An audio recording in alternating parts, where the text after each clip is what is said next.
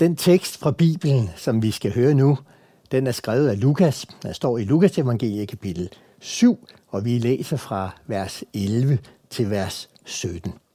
Der står der sådan her. Derefter gik Jesus til en by, som hedder Nain, og hans disciple og en stor skare gik sammen med ham. Men da han nærmede sig byporten, der blev der båret en død ud, som var sin mors eneste søn, og hun var enke.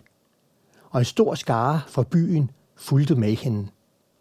Da han så hende, ynkede han over hende og sagde, græd ikke. Og han gik hen og rørte ved borgen. Bærerne stod stille, og han sagde, unge mand, jeg siger dig, rejs dig op. Der satte den døde sig op og begyndte at tale, og Jesus gav ham til hans mor. Alle blev fyldt af frygt og priste Gud og sagde, en stor profet er fremstået iblandt os, og Gud har besøgt sit folk.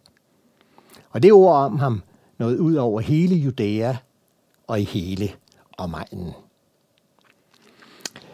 Det er det, Lukas fortæller os om en dag i Jesu liv. Lad os lige bede sammen. Jesus, det var fantastisk, det du gjorde den dag oppe i det nordlige Israel. Og nu beder vi dig om, at det herlige budskab, der ligger gemt i den beretning, at det må blive stærkt for os. Vi beder om, at vi må få se et glimt af, hvordan du er, som kan blive til hjælp for os, også nu i dag og i den kommende uge. Det beder vi dig om, Jesus, til ære for dig. Amen. Den beretning, som vi lige har læst fra Lukas evangeliet, er en beretning, som jeg i mange år har været virkelig glad for. Og der er flere grunde til det, at den betyder meget for mig. Den ene grund er, at der er nogle spændende ting i den. Nogle ting, som man måske ikke lige lægger mærke til ved første øjekast, men som så er utrolig dejlige at opdage. Så det er sådan en god beretning at gå på opdagelse i.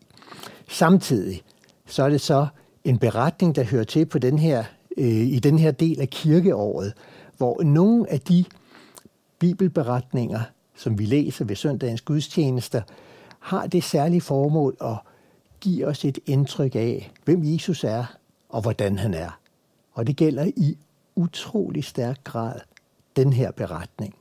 Og det billede, som vi nu i dag møder af Jesus, det er sådan et billede, der i hvert fald på mig har gjort et meget stærkt indtryk i mit hjerte. Og det er nu det, som jeg gerne vil dele med jer i dag. Allerførst, så kan man jo spørge om, hvorfor har Lukas taget den her beretning med i sit skrift om, hvad Jesus gjorde og sagde? Det er ret bemærkelsesværdigt, fordi Matthæus, Markus og Johannes, da de tre andre forfattere til evangelierne, har ikke valgt at tage den her beretning med, men Lukas har. Og jeg tror, der kan flere grunde til det, men en af grundene er jo det helt indlysende, at den her beretning, den skal minde os om, at Jesus ikke bare er et almindeligt menneske. Da han gik hernede, han var et menneske. Han optrådte som et menneske. Han mødte andre mennesker. De kunne se ham, de kunne røre ved ham og tale med ham. Men han var langt, langt mere. Han var Guds søn. Hvis han ikke havde været det, så kan han altså ikke gå hen til en ligeborger og så sige, rejs dig op. Og så hører den døde det og rejser sig op og bliver faktisk levende. Så den her beretning skal selvfølgelig minde os om, Jesus er virkelig Guds søn. Han er Gud. Derfor kunne han gøre det her. Og derfor er det vigtigt, hvordan vi forholder os til ham i dag. En anden grund til, at jeg er sikker på, at Lukas har taget den her beretning med, det er, at den her beretning minder os om, at godt nok er døden stærk. Altså, jeg mener, vi skal alle sammen dø en dag. Men her møder døden en, der er stærkere. Jesus har faktisk magt over døden. Og det har betydning for os alle sammen, fordi Bibelen fortæller os, at der kommer en dag, når Jesus kommer til synligt tilbage til den her verden, hvor han vil gøre alle døde levende igen.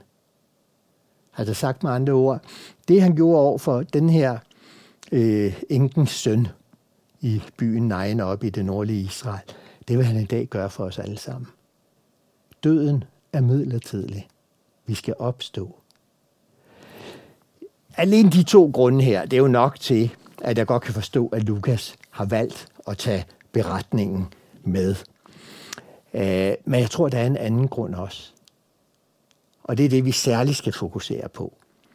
Men inden vi lige gør det, så er der lige en lille detalje, som jeg har lyst til, fordi jeg selv synes, det er charmerende og sådan lige kaster lys ind over, det her det er faktisk virkelighed. En lille detalje i, hvordan det her afsnit i Bibelen ender. Efter at Jesus har gjort det her fantastiske under der, uden for bymuren ind til byen Nain, så får vi at vide, Lukas fortæller os, hvordan indbyggerne i byen, dem der overværede det, hvordan de reagerede. Og det er bemærkelsesværdigt, fordi der er ikke nogen andre under Jesus gjorde, hvor reaktionen er helt magen til. Vi hører mange reaktioner på Jesu helbredelse og alle de andre ting, han gjorde, men her er reaktionen fra tilskuerne lidt speciel. Hvorfor det? Allerførst, reaktionen er sådan her, at Lukas han fortæller, alle tilskuerne, alle der havde set det her, blev fyldt af frygt. Det kan jeg faktisk godt forstå. Det var en vild magt, Jesus demonstrerede der. Og så står der, og de priste Gud. Det kan jeg faktisk også godt forstå, fordi det var fantastisk under. Den her mor fik sit barn igen. Og så står der, og de sagde, en stor profet er fremstået iblandt os, og Gud har besøgt sit folk. En stor profet er fremstået iblandt os? Hvorfor i alverden sagde de gode folk i Nain det? Jeg tror, jeg har læst den her beretning, eller hørt den oplæst rigtig, rigtig mange gange, uden egentlig at tænke over, hvor underligt det er. Men en gang i Israel, der blev jeg gjort opmærksom på, at byen Nain, den findes stadigvæk, det er en arabisk lille landsby, der ligger oppe i det nordlige Israel. I dag, dengang på Jesu tid, var det en jødisk by. Og byen Nain ligger sådan på skrænten af en lille høj. Og på den anden side af den høj, der ligger også en landsby, altså nabobyen. Og nabobyen, i dag hedder den Shula, men på Bibelens tid, på Jesu tid, der hed den Shunem. Og det er ikke sådan en by, der er særlig kendt. Men den er faktisk nævnt i Det Gamle Testamente for et par ting. Og en af tingene er, at en af Det Gamle Testamentes største profeter, Elisa, han engang var på besøg der i nabobyen. Og der var han gæst hos en kvinde, hvis eneste søn var død. Og Elisa opvækker ham fra de døde. Og så er det, jeg tænker eller gætter på, hvordan mon forholdet har været mellem de der to landsbyer på Jesu tid. Nain på den ene side af bjerget, Shunem på den anden side af bjerget. Altså, hvis indbyggerne har lignet mange af os i Danmark i dag, så tror jeg godt, jeg ved lidt om, hvordan forholdet har været, ikke? Dem over fra Shunem, de har gået med rank ryg, når de mødte nogen for Nain, ikke også? Fordi, gætter jeg på, altså os fra Shunem, det er jo vores by, der er nævnt i Det Gamle Testamente. Det er jo i vores by, at profeten, den store profet der, Elisa, engang gjorde et fantastisk under og opvagte en død dreng. Hvordan er det nu lige med jer i Nain? Nå nej, Nain er slet ikke nævnt i Det Gamle Testamente, ikke også? Jeg gætter på, at der har været lidt rivalisering mellem de to byer der, ikke? Og dem i Shunem, de har virkelig haft noget at prale af. Og så kommer Jesus til den anden by, til Nain, og så gør han et under, der på rigtig mange måder ligner det under, som Elisa 800 år, eller hvor lang tid det var, tidligere havde gjort inde hos naboerne. Og så siger de bagefter, ha! Og så, jeg forestiller mig, de rænkede ryggen, ikke også? En stor profet er nu også fremstået her hos os. Kom bare anden naboer inden for Shunem. Jeg kan jo ikke vide 100% om det er sådan, det er foregået, men det er et rigtig godt bud på, hvorfor den her beretning om det under Jesus gjorde her ender anderledes end alle andre. Og det er for mig blevet til en lille påmindelse om, at geografien i Israel, beliggenheden af de her to små landsbyer, hvor der med ca. 800 års mellemrum blev opvakt en død. Geografien for de her to landsbyer, de er med til dels lige at forklare, tror jeg, hvorfor den her beretning ender sådan, som den gør. Men samtidig, så bliver det et enormt stærkt budskab om, at det er faktisk virkelighed. Det er ikke tilfældigt, at lige præcis i den her by, der kommenterede de Jesu under på den måde, som de gjorde det. Det var en lille detalje. Nu skal vi se på selve beretningen, for lige at få fat i, hvad er det, Gud gerne vil sige til mig netop i dag, på den her søndag? Og der gemmer sig et budskab i den måde, Lukas fortæller beretningen på. Vi har i Nye Testamente 4 forskellige personer, som på hver deres måde har fortalt om, hvad Jesus gjorde og sagde. 4 evangelier eller evangelieskrifter. Vi har Matthæus, og han er ret speciel. Matthæus er sådan typisk teologen eller akademikeren. Det er typisk, når han der skulle fortælle beretningen om Jesus, så lægger han rigtig meget vægt på Jesus' store taler. De er refereret meget mere udførligt, meget længere end hos de andre evangelister. Faktisk har Matthæus opbygget hele sit evangelium omkring 5 store taler, Jesus holdt, og så putter han alt det andet ind imellem. Det er også typisk, at det er Matthæus, der sådan, når han fortæller om et eller andet, Jesus gjorde eller et eller andet sagde, så gang på gang, så holder han lige sådan en lille, han har sagt, bibelundervisning, og siger, det her, det skete, fordi der et eller andet sted i Det Gamle Testamente står sådan og sådan. Det er typisk den intellektuelle teologen, Matthæus. Markus, han er modsætningen. Fuldstændig diametralt modsat. For det første, så er der ikke mange store taler i Markus evangeliet. Det er sådan lige helt kortet ned til det, der lige må med.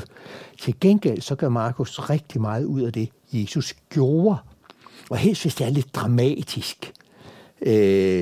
En helbredelse eller en diskussion, der blev sådan en lille smule voldsom, så har Markus det med. Ikke også? Markus, han er så tydelig sådan en mand, der lægger vægt på handlinger. Der skal ske noget.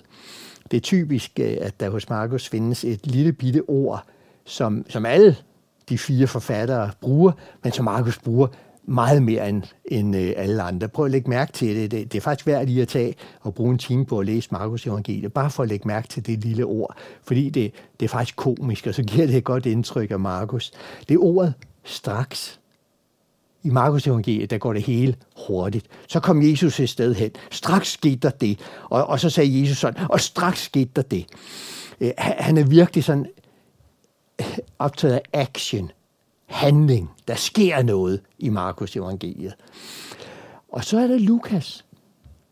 Han er igen meget anderledes.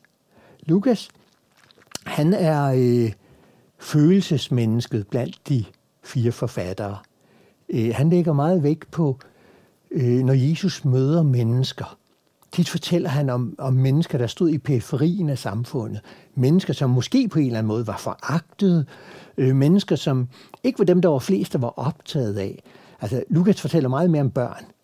Han fortæller om toldere, som virkelig stod i udkanten. Han fortæller, der er meget mere om kvinder i Lukas evangeliet, end i de andre, hos de andre evangelister. Lukas var jo antagelig læge, og han har haft et stort hjerte. Og hvis man møder nogen, der virkelig lider nød, så er det typisk. Så opdager Lukas det. Og så gør det så stærkt et indtryk på Lukas, at så må han have det med.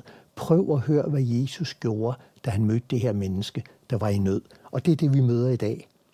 Johannes, bare lige for at gøre de 4 evangelister færdige, han var helt anderledes. Nogle vil kalde ham sådan mere filosofisk. Han er mere sådan abstrakt.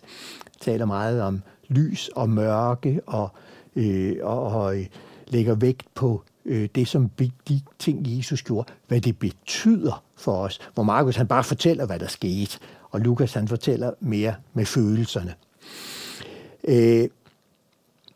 At Lukas fortæller om Jesus på den her måde, det er vigtigt for den beretning, vi skal læse nu. Altså, det er selvfølgelig vigtigt, at vi hører det rigtigt, det her. De fire evangelister taler ikke imod hinanden, men Gud tillader faktisk, at de hver bruger deres eget temperament, sådan som de oplever ting på. Det får de lov til at bruge, når de skal fortælle os om Jesus. Og det gør, at vi gennem de fire evangelister, de fire evangelieforfattere, får sådan fire forskellige sider af, hvem Jesus er. Det er den samme Jesus, og det hele er sandt. Men vægtlægningen er en lille smule anderledes. Og det er her, det særlige budskab til os gemmer sig i dag. For prøv at lægge mærke til, hvordan Lukas præsenterer de her mennesker. Lukas han fortæller, at Jesus han kommer gående til den her by Nain, og undervejs hen, inden han er kommet ind i byen, Jesus han kommer med en stor flok mennesker, disciplen og nogle andre, der fulgtes med ham, så han kommer sådan i spidsen for et optog. Og da de så nærmer sig byen, så kommer der også et optog ud inden fra byen. Det er bare et begravelsesoptog.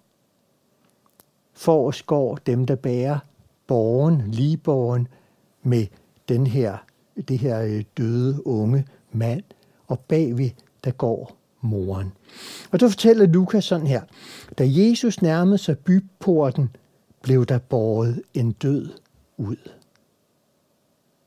Og så behøver Lukas faktisk ikke at sige mere. Nu har vi baggrund nok til at vide, at nu går Jesus hen, og så opvækker han den her døde, og derfor ved vi for det første, at Jesus er Guds søn, og for det andet, at Jesus har magt over døden.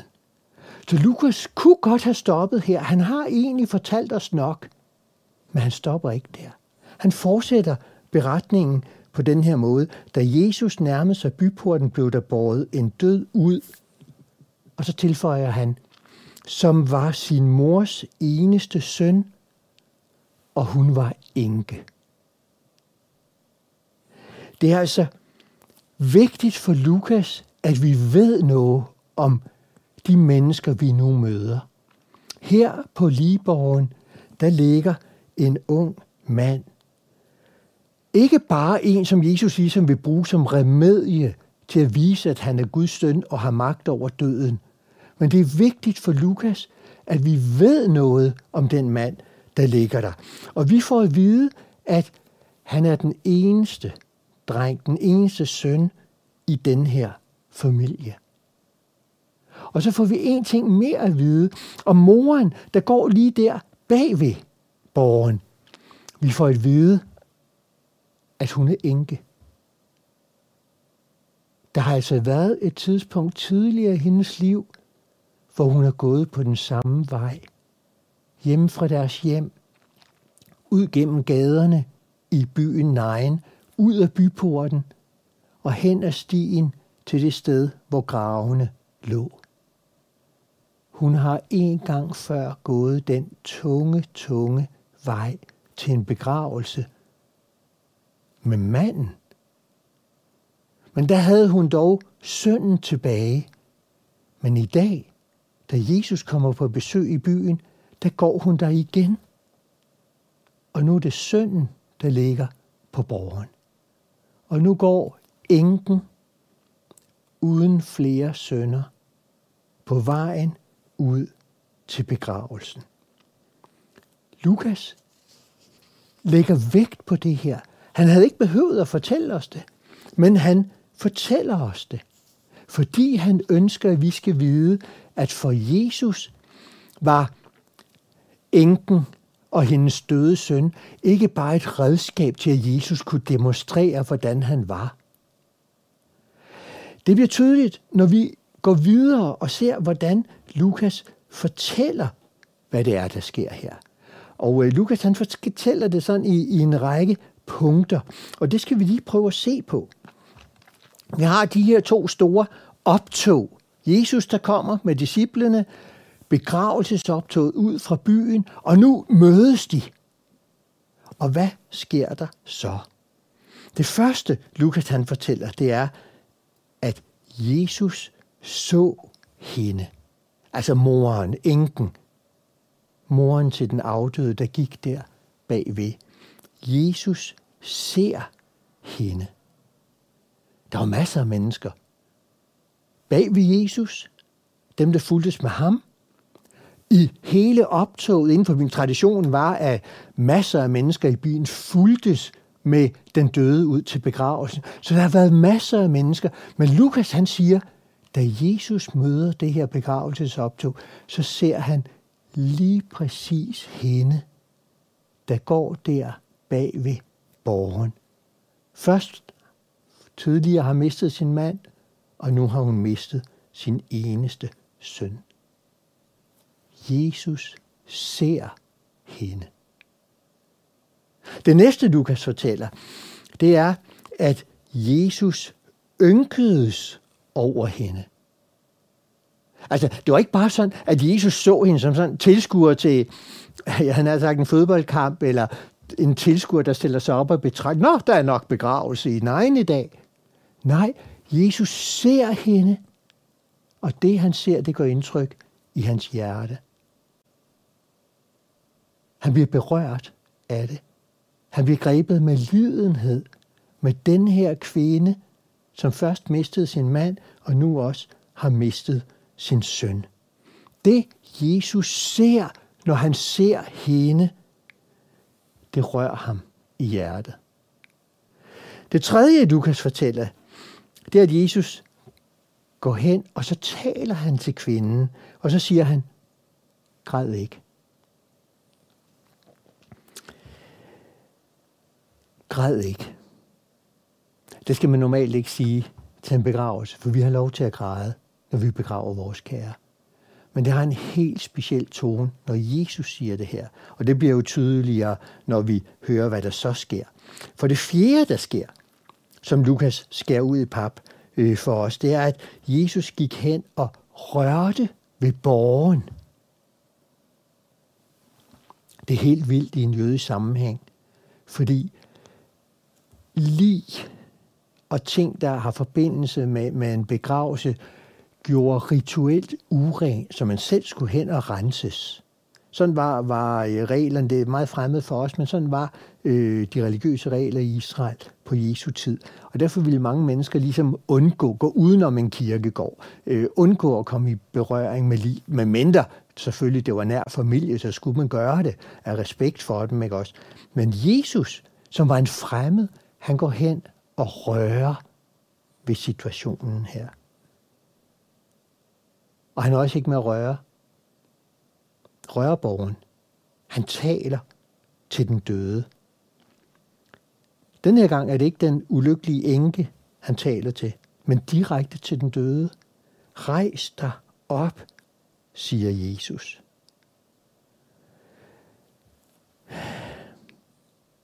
Og så sker underet. Den døde rejser sig op og er levende, og bliver levende igen. Det intet andet menneske kunne gøre. Det Jesus kun kan gøre, fordi han virkelig er Gud selv, der har gjort sig til menneske og været her på jorden. Han er den eneste, der kan. Han gjorde det. Og nogen mand blev levende igen.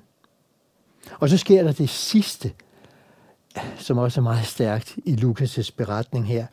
Lukas han fortæller, at da den unge mand der satte sig op og begyndte at tale, så står der, Jesus gav ham til hans mor. Hold da op, det må være en af de største gaver, hun nogensinde har fået. Hun fik sin søn igen. De 6 ting, som Jesus gjorde her. Han så enken. Han blev grebet med lidenhed med hende. Han sagde, græd ikke. Han rørte ved borgen. Han opvagte drengen der og gav ham til moren. Det her viser, hvorfor Jesus gjorde det under. Han gjorde det af kærlighed til et lidende menneske. Det giver os et glimt ind i, hvordan Jesus er. Og det er ikke mindst det, Lukas ønsker at minde os om i dag. Ved du, hvordan Jesus er? Jamen så se på den her beretning. Hvad sker der i Jesus, når han møder et menneske, som livet er hårdt ved, som bærer tunge byrder, som lider? Hvad sker der så i Jesu hjerte? Det ser vi her.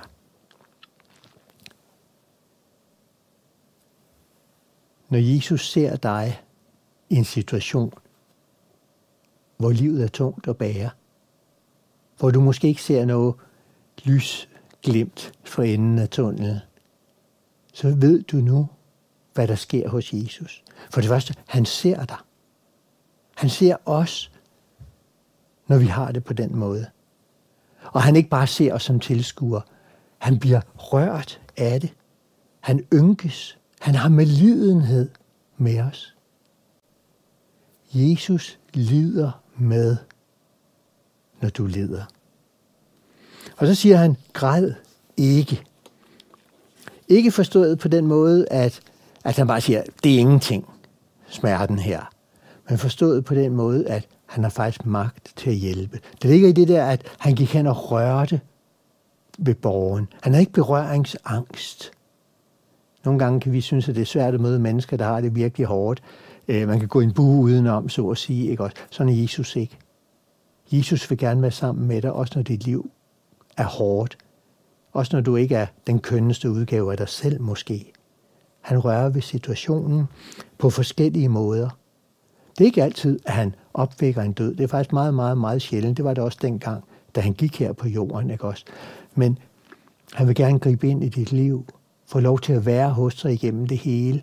Helt frem til den dag, hvor han faktisk vil opvække dig og dine kære fra de døde. Han vil gerne røre os ved dit liv. Vi har et sted i Det Gamle Testamente, som har meget af det samme. Det er faktisk i beretningen om dengang Israels folk var slaver i Ægypten. Det var en dybt forfærdeligt tid, da Israel var slaver i Ægypten. De led virkelig. Og så står der præcis det samme om Guds reaktion på det.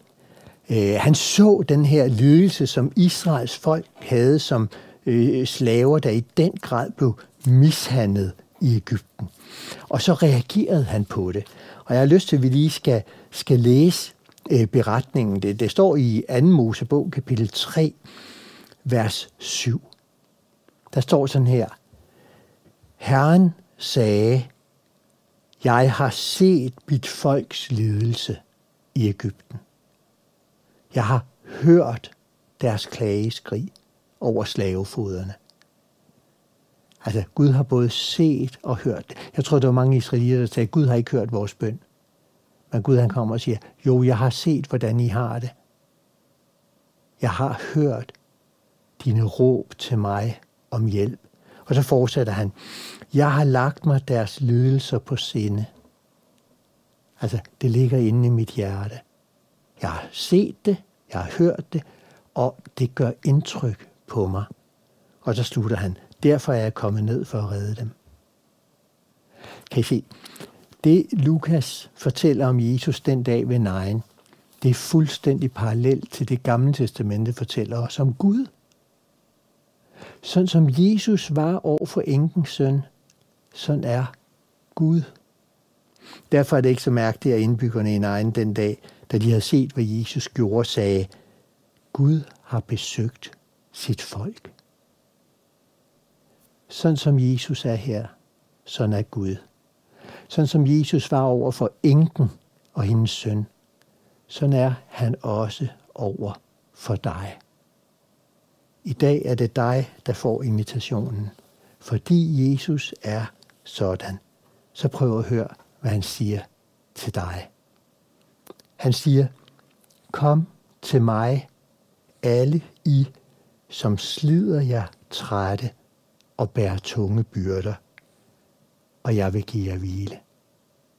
Jeg ved ikke, hvordan han vil give dig hvile, men han ønsker, at du skal komme til ham, også når dit liv er tungt, og når du bærer byrder. For hans hjerte brænder af kærlighed og omsorg, også for dig. Det er det, han viste os, den dag i Nain, gennem den måde, han var på, over for enken og hendes søn. Kom til mig, alle I, som slider jer trætte og bærer tunge byrder, og jeg vil give jer hvile. Det er den invitation, du får nu i dag ved vores gudstjeneste. Lad os bede.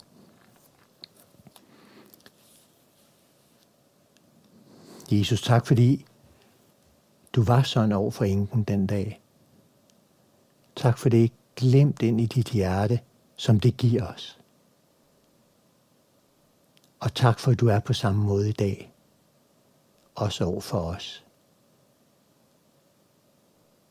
Du er god. Tak for det. Amen. Lad os slutte med velsignelsen. Herren velsigne dig og bevare dig. Herren lader sit ansigt lyse over dig og være dig nådig. Herren løfte sit ansigt mod dig og give dig fred. Amen.